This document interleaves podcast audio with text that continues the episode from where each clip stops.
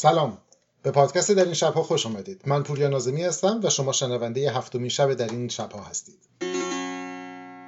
ممنون از همه شما که این پادکست رو برای شنیدن انتخاب کردید. اگر علاقمند هستید اطلاعات بیشتری درباره اینکه از کجا می‌تونید این سرویس رو دریافت بکنید این پادکست رو دریافت بکنید و همینطور چطور می‌تونید اون رو به اشتراک بگذارید به دست بیارید. و همینطور اگر مایل هستید که به فهرستی از مطالب مرتبط که برای هر اپیزود در واقع تهیه میشه دسترسی پیدا کنید می‌تونید به وبسایت اصلی این پادکست به نشانی podcast.purianazemi.com مراجعه کنید. در اونجا فهرست کامل سرویس دهنده های پادکستی که در این شبها در اون در دسترس هست وجود داره. همینطور نحوه دسترسی به فایل مستقیم اون و همونطور که عرض کردم منابعی که مرتبط هست با موضوع بحث هر هفته. اجازه بدید بیشتر از این زمان رو تلف نکنیم و بی مقدمه به سراغ داستانهای شب هفتم بریم.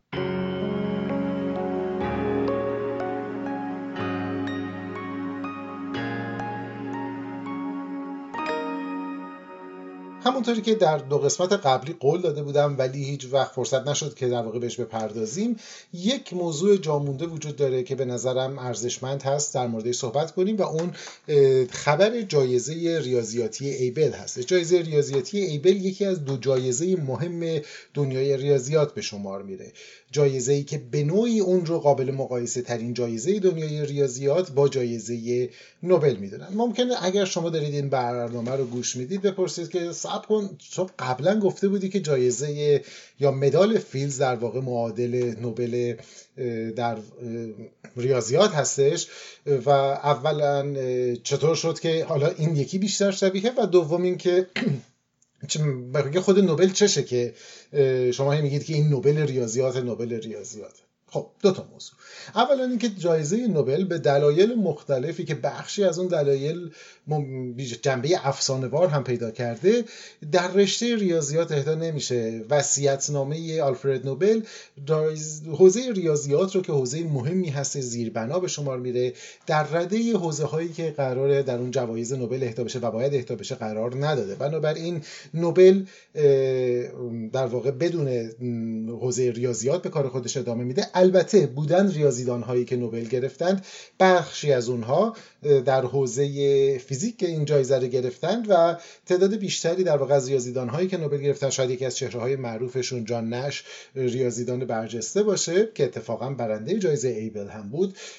در حوزه اقتصاد که در واقع جایزه جنبی نوبل هستش ولی خب به هر حال زیر نام نوبل اهدا میشه اون این جایزه رو گرفتن بنابراین ریاضیدانانی بودند که نوبل گرفتند ولی نوبا نوبل ریاضیات نداریم. جایزه و مدال فیزیک یکی از جوایز پر اعتبار و با شکوه دنیای ریاضی هست. و هر چهار سال یک بار در واقع اهدا میشه ویژگی های خاصی داره. این جایزه یکی از معتبرترین جوایز هست شکی درش وجود نداره.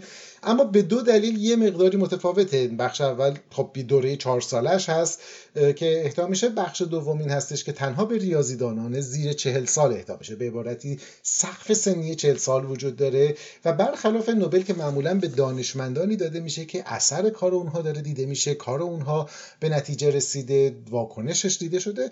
نه نوبل ببخشید مدال فیلز به کسانی داده میشه که در واقع در زیر چهل سال حوزه بزرگی رو پیش بردن و چشمانداز آینده ای رو ایجاد کردن.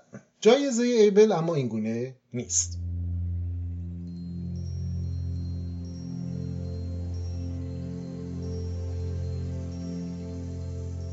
ایده جایزه در واقع ریاضیاتی ایبل که از سوی نروژ اهدا میشه و در اهدای اون توسط شخص پادشاه نروژ انجام میشه ایده جدیدی نیستش. در واقع اولین بار این ایده سال 1899 مطرح شدش یه ریاضیدان نروژی اون رو مطرح کرد زمانی که متوجه شد که آلفرد نوبل در وصیت‌نامه خودش که به بنیان و پایه جوایز نوبل بوده ریاضیات رو به هر دلیلی که حالا هست از قلم انداخته و تصمیم گرفت برای جبران اون در واقع ایده ارائه جایزه نوبل معادل نوبل ریاضیات رو در نظر بگیره.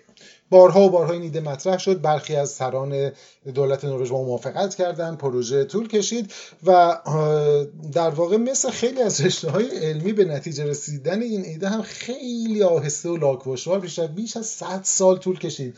از زمانی که 1899 ایده اولیه جایزه ایبل مطرح شد تا زمانی که سرانجام سال 2001 دولت نروژ اساسا با تعریف اینکه معادل ریاضیات جایزه نوبل هست. این جایزه رو تصویب کرد. جایزه ای که ارزش مالی اون معادل 700 هزار دلار هست. و محل برگزاریش هم دانشگاه اسلو هست همون جایی که در سال 1947 تا 1989 میزبان برگزاری مراسم جوایز نوبل بوده. سال 2003 اهدای این جایزه در واقع آغاز شده و در دو دوره این جایزه به طور مشترک به دو نفر داده شده. بازه زمانیش هر سال هست. به کسانی داده میشه که دستاورد بزرگی در دنیای ریاضیات داشتن. روش تفکر ما راجع به ریاضیات رو تغییر دادن و اثر بنیادینی رو در ریاضیات خلق کردن. تعیین کننده این جایزه و اینکه در واقع بررسی اون زیر نظر کمیته در واقع فرهنگستان یا آکادمی علوم نروژ انجام میشه. اما ایبل که این جایزه به نامش نامگذاری شد چه کسی بود و چرا ما این جایزه رو به این نام می‌خونیم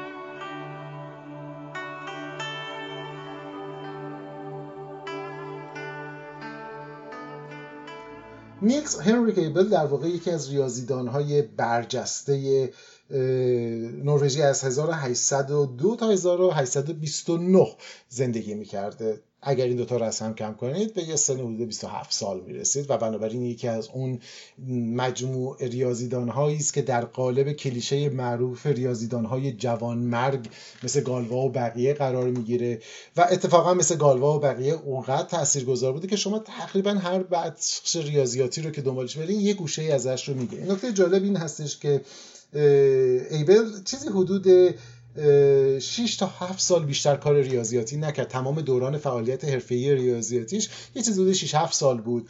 و در این دوره بحث‌های متفاوتی از توابع بیزوی بگیرید توابع ایبل بگیرید. بخش‌های مختلفی از ریاضیات تحت تاثیر قرار داد. مفاهیم تازه‌ای رو معرفی کرد. مسیرهای تازه‌ای رو باز کرد که به قول یکی از ریاضیدانان معروف کاری که او در این 6 7 سال کرد به اندازه کافی مسئله برای ریاضیدانان 500 سال آینده ایجاد کرد که برای نیم هزار اونها رو مشغول بکنه. شاید یه ذره قلوآمیز باشه اما واقعا حضورش و فعالیتاش و کاراش اون هم در این بازه زمانی اندک شگفتانگیز بوده. به همین دلیل هم به نظر می‌رسه که انتخاب نام ایبل برای دریافت این جایزه و عنوان این جایزه انتخاب درستی هستش. و انتخاب معقولی به شمار میره و انتخاب در واقع قابل توجهی هستش. با تمام این حرفایی که زدیم و با تمام این توجهاتی که داشتیم نکته مهمی در این جایزه مثل بقیه جوایز مهم ریاضیات وجود داره و اون بخش اولیه در واقع دریافت کنندگان این جایزه عمده دریافت کنندگان این جایزه رو دانشمندان مرد عمدتا سفید پوست تشکیل میدن. یکی از ایرادهایی که به طور عام نسبت به حوزه علم و حوزه ریاضیات گرفته میشه عدم وجود در واقع تنوع در بین کسانی که دریافت می‌کنن. نه به این دلیل که صرفا برای مثال کمیته دریافت کمیته برگزار کننده چشمشو میبنده روی دستاوردهایی که مثلا فرض کنید اقلیت های مختلف و به طور خاص زنان داشتن. این یک دلیل ممکنه باشه که باید بحث کرد دلیل دیگهش نشون دهنده سابقه تبعیض آمیزی که در فرایند آموزش و یادگیری علیه کسانی غیر از اون قشر غالب و جریان داشته. حالا می‌خواست که فرض فرمایید که مثلا در ایالات متحده سیاه پوستان یا بومیان باشه یا به طور عمومی در همه جای دنیا. از ایران گرفته تا آمریکا محدودیت هایی که علیه زنان وجود داره راه دشوارتری که اونها باید طی بکنن. و انتظارات بیشتری که ازش رو میره و بنابراین این نتیجهش میده که در نمیشه که در حوزه کاری کمتر دیده بشن. این نقد در مورد جایزه نوبل وجود داره. همونطور که گفتم دو رویکرد وجود داره. یکی نگاه احتمالاً اکثریت گرایی هست که در کمیته های انتخاب وجود داره که ممکنه در صورتی که دو کار برابر وجود داشته باشه از یک مثلا خانوم و یک آقا شاید نقش آقاها رو بیشتر جدی بگیرن یا از نسبت به اقلیت بخش مهمتریش برمیگرده به اون سابقه تاریخی. نکته که این رو در جایزه آبل مهمتر مثلا از تاریخچه مدال فیلدز می‌کنه یادتون هست که مدال فیلدز برای اولین بار در تاریخ طولانی خودش مریم میرزاخانی بود که به عنوان یک خانم تونستش این جایزه رو بگیره به عنوان یک ریاضیدان خانم. اگرچه واقعا زمانی که بحث راجع به علم میشه یه مقدار آدم باید من شخصا پرهیز دارم از این زن بود مرد بود اقلیت بود نبود. ولی واقعیتش اینه که به دلیل موانعی که در این راه گذاشته شده و تاثیر اجتماعی مهمه. شاید خود علم تاثیر مهم نباشه اما به رسمیت شناختن و در واقع پذیرفتن اینکه چرا اینقدر تاخیر وجود داشته مهمه. مریم میرزاخانی نخستین و تا الان تنها زنی بود که مدال فیلدز را گرفت. نکته که در مورد مدال ببخشید جایزه آبل اون رو مهمتر می‌کنه اینه که جایزه آبل جایزه قرن 21 هستش. از سال 2003 اهدای اون شروع شده و بسیاری از اون نرم های اجتماعی که در کار هستند در واقع زمان تاسیس این اون سابقه رو نداشتن. بنابراین انتظار میرفتش که نوعی نگاه متفاوتی داشته باشه. به هر حال امسال زمانی که برنده این جایزه وارد شد رکورد تاریخی شکست و برای اولین بار یک خانوم خانم کارن آنلنبک در واقع برنده این جایزه شدش. خانم در واقع کارن یا که اسم در واقع فامیل اصلی خودش با سرمنشه سربی خودش اسکولا هستش ریاضیدان و استاد دانشگاه تگزاس هست و حوزه فعالیتاش به قدری وسیع و بزرگه که و به قدری مهمه که در واقع مرورش حتی مو برتن آدم سیخ می‌کنه. در واقع یکی از بنیانگذارها و بانیان هندسه تحلیلی مدرن هستش. رشته ای که در اون از هندسه دیفرانسیل برای مطالعه راه حل هایی که در معادلات دیفرانسیل به کار میره و برعکس استفاده از راه حل های معادلات دیفرانسیل برای حل مسائل هندسه دیفرانسیل استفاده میشه. کسایی که به خصوص حوزه مهندسی سر و کار دارن بخش معادلات دیفرانسیل بخش آشنایی از ریاضیات هستش. جایی که شما در واقع سعی می‌کنید در واقع معادلاتی رو بر مبنای مرتبه های مختلف مشتقات حل بکنید و اینها بعضیاشون راه حل های فوق العاده فوق العاده فوق العاده پیچیده ای دارن که خارج از اون طبقه بندی کلاسیک معادلات نوع اول و دوم و سوم و بقیه داستان ها قرار بگیره اجازه بدید وارد بحث فنیش نشیم. نه تنها به این دلیل که خیلی وقت گیره و اینکه الزاما من خیلی شاید مسلط نباشم برای که سالهای طولانی روش کار در واقع به عنوان وظیفه به عنوان مشق شب روش کار کردم. ولی طبیعتا دانش من در اون حد نیست که بخوام واردش بشم و همینطور اگر هم بود شاید وقت این برنامه نبود. اما این حوزه مهم استفاده از روش هندسه دیفرانسیل برای ارائه راه حل های معادلات دیفرانسیل که به دست آوردن این راه حل ها برای پاسخ دادن به مسائل دیگه ای که ما در حوزه دیگه مواجه هستیم فوق العاده مهم هست. یکی از کارهایی هست که خانم بک انجام داده. بخش دیگری از کارهایی که انجام داده در واقع نظریه هست نظریه میدانهای کوانتومی توپولوژیک یا به طور خاص به نام نظریه میدانهای توپولوژیک معروف هستش. این ایده در واقع از دنیای فیزیک شروع شد اما بعدا در دنیای ریاضیات هم وارد شد و وارد کاربردهای بسیاری پیدا کرد از جمله در نظریه گره های یا ناتوری در مورد منیفولد های نوع خاص و توپولوژی جبری و غیره و غیره. و از همه در واقع این مجموعه کار رو که نگاه بکنیم این مجموعه فعالیت های فکری رو که نگاه می‌کنیم باعث میشه که به جایگاه ایشون پی ببریم. این همون جایزه که گفتیم جایزه ایبل صرفا به این دلیل و ایشون داده نشده که ایشون یک خانم هستن بلکه در واقع فعالیت های همرده خانم ها به رسمیت شناخته شده و این نکته مهمیه که یه مقدار بیشتر من راجبش می‌خوام صحبت بکنم.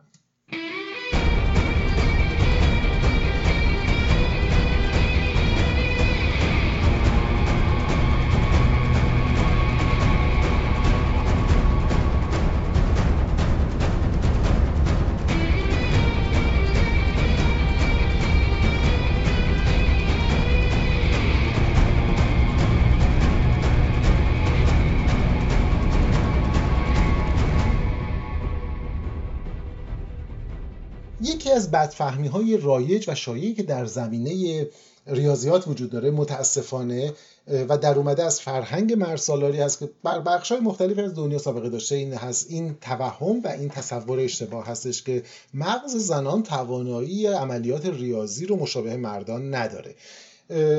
این نکته این بدفهمی بدفهمی فوق العاده مهمیه که بلا فاصله شواهدی هم براش ارائه میشه. برای مثال قبلا می‌گفتن که چرا این همه زن هیچ کدومشون مدال فیلز نگرفتن چرا هیچ که مدال جایزه ایبل رو نگرفته چرا ما هیچ ریاضیدان زن برجسته ای رو نمی‌شناسیم. دو تا نکته رو باید در نظر بگیریم. یک زمانی که درباره توانایی تفاوت توانایی ها یا عملکردهای مغزی یا فیزیکی افراد در بین جنسیت ها صحبت می کنیم نکته خیلی مهمی رو باید در نظر بگیریم. یک زمانی هست برای ریاضیات رو بذارید کنار بیاید مثلا در حوزه مثل دوی سرعت در نظر بگیرید. مسابقات دوی صد متر که در المپیک برگزار میشه. تمام رکوردها و تمام در واقع داده ها نشون میده که دوندگان دوی صد متر مرد این با فاصل این مسافت رو در فاصله زمانی کوتاهتری نسبت به دوندگان 200 متر زن طی می‌کنن.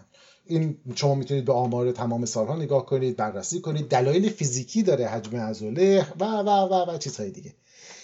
این یک نکته است که ما در واقع سریعترین دونده دوی صد متر مرد رو با سریعترین دونده زن صد متر بر مقایسه بکنیم. و بگیم خب اینجا به این دلایل ما تفاوتی رو داریم.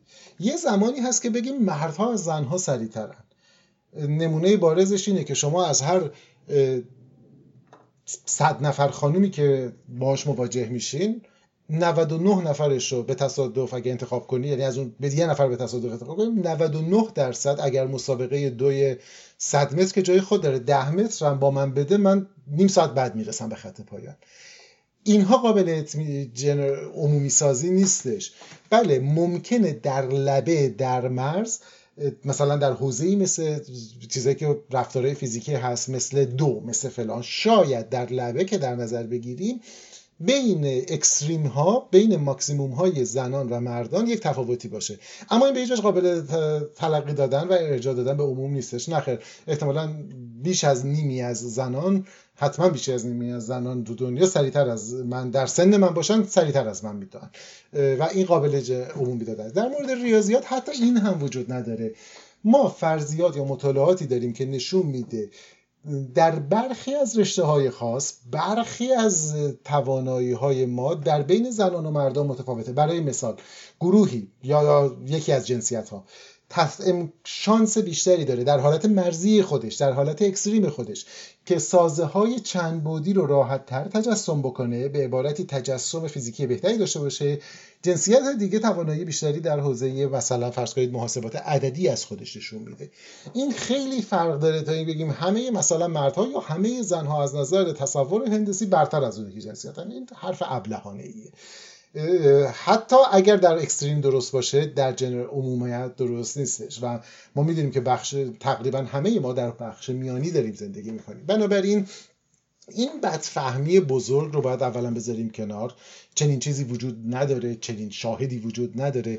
نکته دومی که وجود داره این هستش که ما اون شواهد تاریخی رو که میاریم از چارچوب تاریخیش خارج نکنیم. بله تعداد زنانی که جایزه نوبل گرفتن در علوم پایه و تعداد زنانی که جوایز برجسته ریاضی رو گرفتن مثل مدال فیلدز و جایزه آبل در واقع فقط دو نفره فقط مریم میرزاخانی و در واقع خانم اوهلنبک این جایزه ها رو گرفتن هر کدوم یکی رو.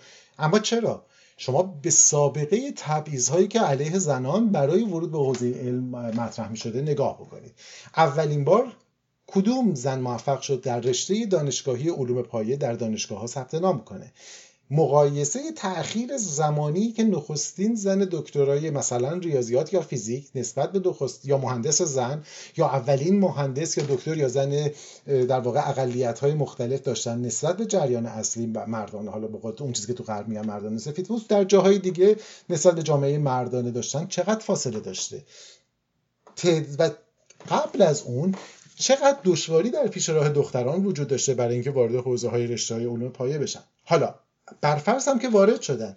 فشارهای اجتماعی و ساختار و نظم ساخته شده ای که بر مبنای قلبه مردان در جامعه ساخته شده وظایفی رو برگردن زنان می‌ذاره که به طور طبیعی اونها رو از گردنه رقابت خارج می‌کنه. برای مثال ما در حالی که به طور دائم بر وظیفه مادری و وظیفه پرستاری از کودک آه مادری فلان آه مادری بهمان تاکید می‌کنیم و خب بخش عمده پدران رو فراموش می‌کنیم. یادمون میره که این چه باری رو میاره. بنابراین وقتی که یه خانواده ای در واقع بچه دار میشن بچه کوچیکی میاد هیچکس از عضو مذکر در واقع تذکر البته تو ازدواجی دارم میگم که در واقع ازدواج های قدیم بین مرد و زن وگرنه حالا ازدواج های دیگه بعد بحث سواست. ولی هیچکس از توی جامعه سنتی مثل ایران یا حتی جامعه های غربی انتظاری از آقاه نداره که دو سال پروژه تحقیقاتیش رو بذاره کنار بشینه خونه. ولی از خانم این انتظار وجود داره. خانم ها برای اینکه همزمان بتونند در واقع فعالیت های حرفه خودشون رو ادامه بدن باید بر این خواستهای انباشته شده اجتماعی تاریخی غلبه کنند و بعد از اون بر مبن... بر چی میگن عرف جامعه و اون فشار نگاه این چه مادریه که بچهش رو می‌ذاره مهد کودک میره میچین دانشگاه درس بخوره تو سرت این درس خوندن. ولی هیچ که با آقاه اینو نمیگه. خب چرا؟ مگه اون باباش نیست؟ مگه اون پدرش نیست؟ این یه بخش کوچیکه. شما تصور بکنید دو سال مثلا به خاطر این شرایط یه خانمی که مثلا استاد ریاضیات هست داره توی حوزه پیشرفت تحقیق می‌کنه بذاره کنار فعالیتاش رو تمام تمرکزش رو بخواد تو خونه قرار بده. با سرعت رشدی که جامعه علمی الان داره دو سال عقب موندن دو سال در واقع جا موندن می‌تونه شما رو در واقع اثر تصاعدی داشته باشه و خیلی عقبتر بندازه. بنابراین دلیل این که ما اونجا کمتر ببینیم غیر از بحث داوری غیر از بحث اعمال سلیقه‌ای که اونجا وجود داره این دیدگاه هستش که این ساختار هستش که واقعیت هستش که زنان ما برای اینکه بتونن شرایط مساوی کار و تحقیق و فعالیت مردان داشته باشن باید فشارهای بیشتری تحمل بکنن تحمل بکنن. باید در واقع مسیر سختری رو طی بکنن و این نتیجه میشه؟ به همین دلیل. موفقیت هایی مثل موفقیت مریم میرزاخانی مثل موفقیت خانم آلنبک فوق العاده ارزشمنده جاهای مختلف در واقع سعی کردن از این بهانه ها استفاده بکنن و کارهای ترویجی انجام بدن. انجمن ریاضیات انگلستان سالهای سالی که یه روز ریاضیات برای زنان یا زنان در ریاضیات می‌ذاره از امسال در واقع روز دوازدهم ماه می همین چند روز آینده که مصادف هست با تولد سال روز تولد مرحوم مریم میرزاخانی به عنوان روز جهانی زنان در ریاضیات نامگذاری شده. نکته مهمی که وجود داره در واقع صحبت کردن درباره این مسیر دشوار و تلاش برای حل کردن اون هست. جلوی این ایده رو باید بگیریم که تل... جلوی این تلقین باید گرفته بشه که ذهن زنان در علوم محض کارایی نداره. نخیر ذهن کسی که چنین ادعایی رو می‌کنه فاقد توان اندیشیدن هستش و فاقد منطق هستش. باید سعی کنیم که در واقع دسترسی به امکانات دسترسی به آموزش ها رو بیشتر بکنیم. اتفاقا در برخی از جوامع مثل جامعه ما ایران اگر این موانع کمی کم رنگ تر بشه اتفاقا فرصت بهتری برای زنان برای رسیدن هست. ما جامعه ریاضیات ایران شاهد حضور زنان درخشانی هستش. من نمی‌خوام اسم ببرم چون در واقع فقط اساتید خودم رو به ذهنم ممکنه بیادش و تعداد بسیاری بمونن. ولی جمعی از بهترین اساتیدی که من افتخار این رو داشتم که سر کلاسشون بشینم زنان ریاضیدانی بودن که در دانشگاه فردوسی مشهد فعالیت می‌کردن اگر اسم می‌برم فقط به خاطر اینه که ممکنه کسی از ذهنم بیفته و در واقع حق مطلب ادا نشه شما به هر کدوم از این مراکز که برین شاهد حضور این افراد هستید به نظرم می‌رسه که از این فرصت روز دوازده می باید استفاده بکنیم و صحبت بکنیم راجع به این موضوع. امیدوارم که دوستان دیگری که تو رسانه هم هستن راجع به این مسئله حضور زنان در علم و به خصوص زنان در ریاضیات از این فرصت استفاده کنند و صحبت بکنند.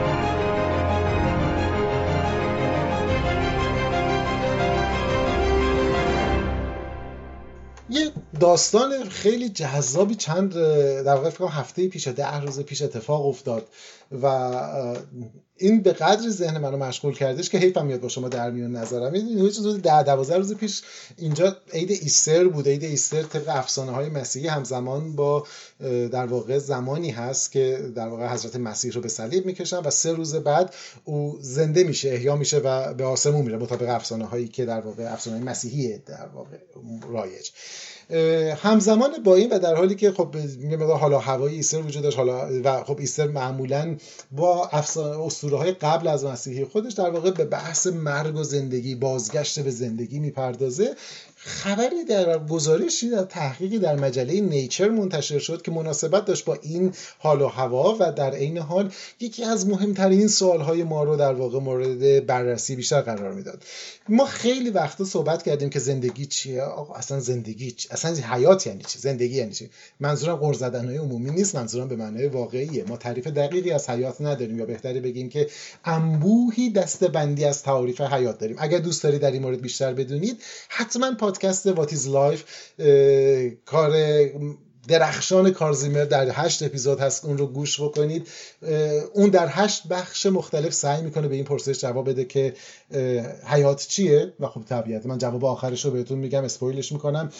اگرچه که این اسپویل کردن چیزی کم نمی‌کنه. ما دقیقا هنوز تعریف دقیقی از حیات نداریم. اما سوال دیگه ای که مشابه این هست و مهم هست به همین اندازه اینه که مرگ چیه؟ ما یکی از راههای تعریف یک موضوع اینه که مکملش رو تعریف کنیم. اگر حیات و مرگ مکمل هم هستن باید بتونیم مرگ رو تعریف کنیم. نکته جالبی که شاید بعضیا تو ذهنشون نیست اینه که مرگی که امروز تعریف می‌کنیم مثلا وقتی کسی فوت می‌کنه میگیم که خب این مرده بیشتر از اون که بر مبنای تعریف دقیقی از مرگ باشه بر مبنای تعریف حقوقی هست. گاهگداری ممکنه شما تو کشورهای مختلف تعریف مرگتون فرق کنه. به عبارتی موجود انسان یه جایی مرده باشه یه جایی مرده نباشه. حالا البته الان اونقدر شدید نیستش ولی گاهگداری ممکنه که چنین تفاوت‌های جزئی پیش بیاد. به عبارتی پزشک متصدی اعلام مرگ باید چکلیست هایی رو مشخص کنه که بر مبنای اون اعلام کنه خیلی خوب این چکلیست ها تامین شده پس طرف مرده پس طرف زنده است. تا نیمه دهه 80 در واقع این چکلیست ها عمدتا بر مبنای فعالیت قلبی بود. اگر مدت مشخصی از زمان فعالیت قلبی میگذشت و قلب دیگه فعالیت نمی‌کرد شخص مرده حساب می‌شد. بعد از اون بود که ما متوجه شدیم که در واقع یک بخش بزرگی از ماجرا تو مغز ما میگذره. گاهگداری ممکنه که قلب شما کار کنه اندام های دیگه کار کنه مغز از فعالیت بیفته به هر دلیلی. و بنابراین اونجا دیگه مرگ مغزی اعلام میشه که منجر به مرگ میشه و یکی از المان هایی هست که شما بر مبنای اون قانونا می‌تونید مرگ رو اعلام بکنید. بحث مغز و رابطهش با حیات ما فوق العاده بحث جذابی فرصت دیگه ای می‌خواد که بپردازیم. اما این مسئله وجود داشتش که اگر مغز ما از دست بره خب طبیعتا بقیه چیزا شوخی هست بقیه چیزا رو نمیشه برگردون. اگر برگردونی فایده ای نداره. مثل یه ماشینیه که داره موتور توش میچرخه روغن توش میچرخه ولی خب موتوری نداره که بخواد کار بکنه. ایده عمومی و رایج بر این بودش که چیزی حدود چند دقیقه حالا عددش متفاوت هست بین چند دقیقه اگر رسیدن اکسیژن به مغز شما متوقف بشه سلول های مغزی به طور برگشت ناپذیری از بین می‌روند. به عبارت دیگه شما نمی‌تونید سلول های مغزی رو احیا کنید و به تبع اون فعالیت های مغزی رو نمی‌تونید احیا کنید. این موضوع پذیرفته شده ای بود و بنابراین به همین دلیلم اگر قلب شما مثلا خدای نکرده چند دقیقه ای کار نکنه به هر دلیلی حالا ممکنه خسارات جبران ناپذیری بذاره. کسایی که تجربه سکته های مغزی داشتند یا سکته های قلبی که منجر شده که خون به مغز نرسه بعضا با در واقع عوارض مغزی هم دچار هستن. گروهی از دانشمندان تحقیقی رو انجام دادن در یک سلاخخانه خوک ها و چیزی حدود 32 خوک رو که در این سلاخخانه گردن زده شده بودن حالا برای استفاده قصابی بلا فاصله بعد از در واقع گردن زدن سرهای اینا رو آوردن در محلی گذاشتن و شروع کردن به آزمایش کردن روی اینها که وضعیت مغزی چگونه است.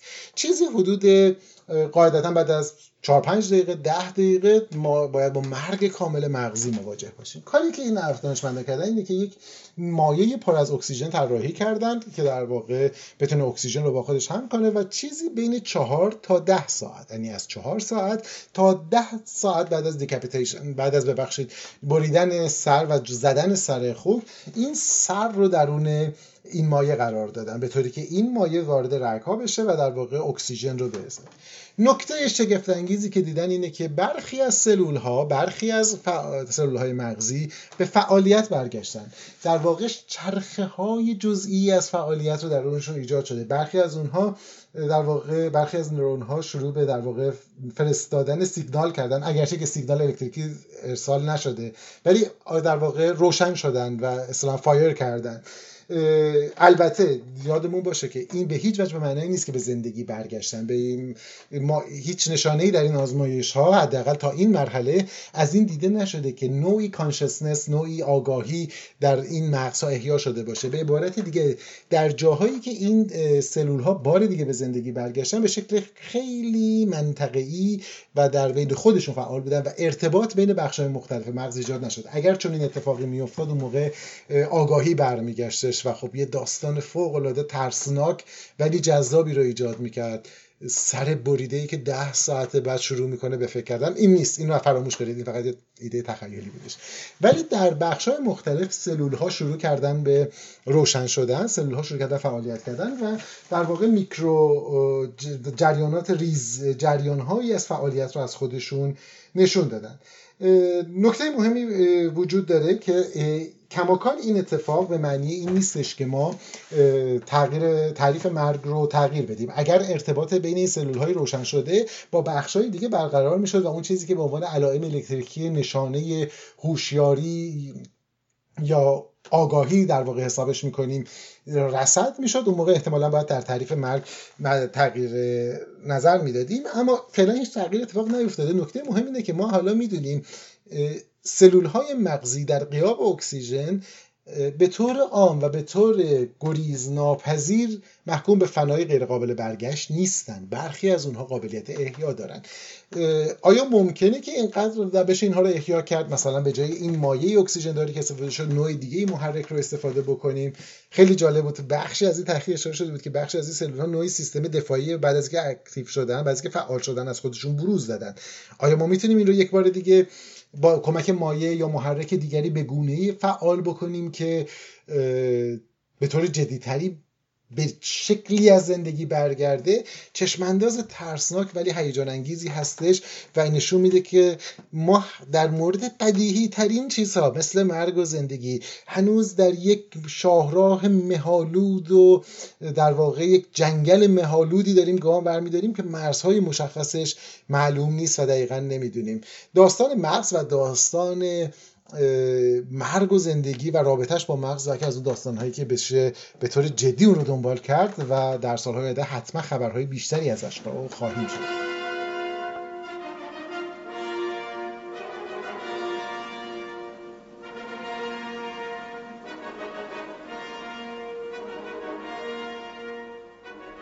آسمان شب طبیعت فراموش شده.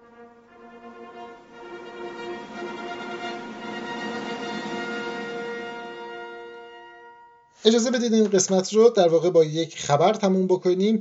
دوست عزیز من سیاوش سفاریانپور که سالهای سال در واقع به برنامه سازی علمی در تلویزیون مشغول هستش و شاید یکی از مهمترین کارهای او برنامه آسمان شب طبیعت فراموش شده بود که به ترویج نجوم و معرفی نجوم و اطلاع رسانی رویدادهای نجومی و فضایی میپرداخت. و انصافا توی تاریخ تلویزیون دستاوردهای فوق‌العاده‌ای داشت. بسیاری از کارهای نوین رو انجام داد. بعد از مدت طولانی که از تلویزیون دور بودش کماکان از تلویزیون دوره در برنامه آسمان شب. اما با کمک در واقع فناوری اینترنتی در واقع بار دیگه برنامه تازه رو می‌سازه. این اولین تلاش سیاوش برای ساخت برنامه اینترنتی نیست. یادم هستش که خیلی سال پیش با کمک شهرام یزدان‌پناه در وبسایت Space Science یا علوم فضایی شهرام یک videocast کوتاهی فکر کنم یکی دو قسمت ساختش.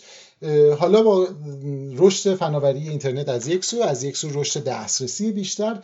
به طور جدیتری به فضای اینترنت برگشته.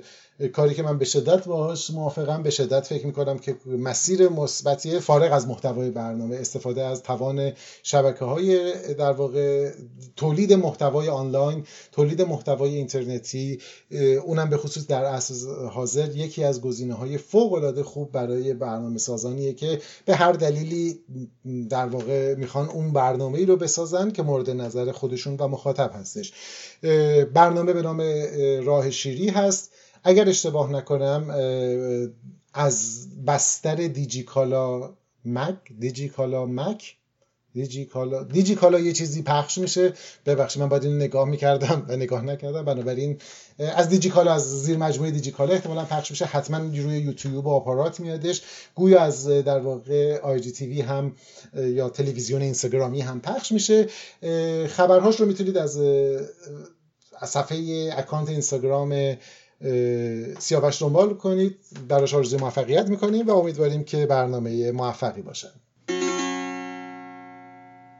خیلی ممنون از اینکه این شبتون رو هم با ما سپری کردید. شب هفتمه در این شبها که داستان جایزه ریاضیات ایبل و داستان نه زنده شدن ولی نه چندان مردن خوک های سربریده رو براتون تعریف کردیم. روز و روزگارتون خوش باشه و امیدوارم که همیشه موفق باشید. تا شب دیگه که با هم باشید. من پوریا نازمی هستم و شما شنونده در این شبها.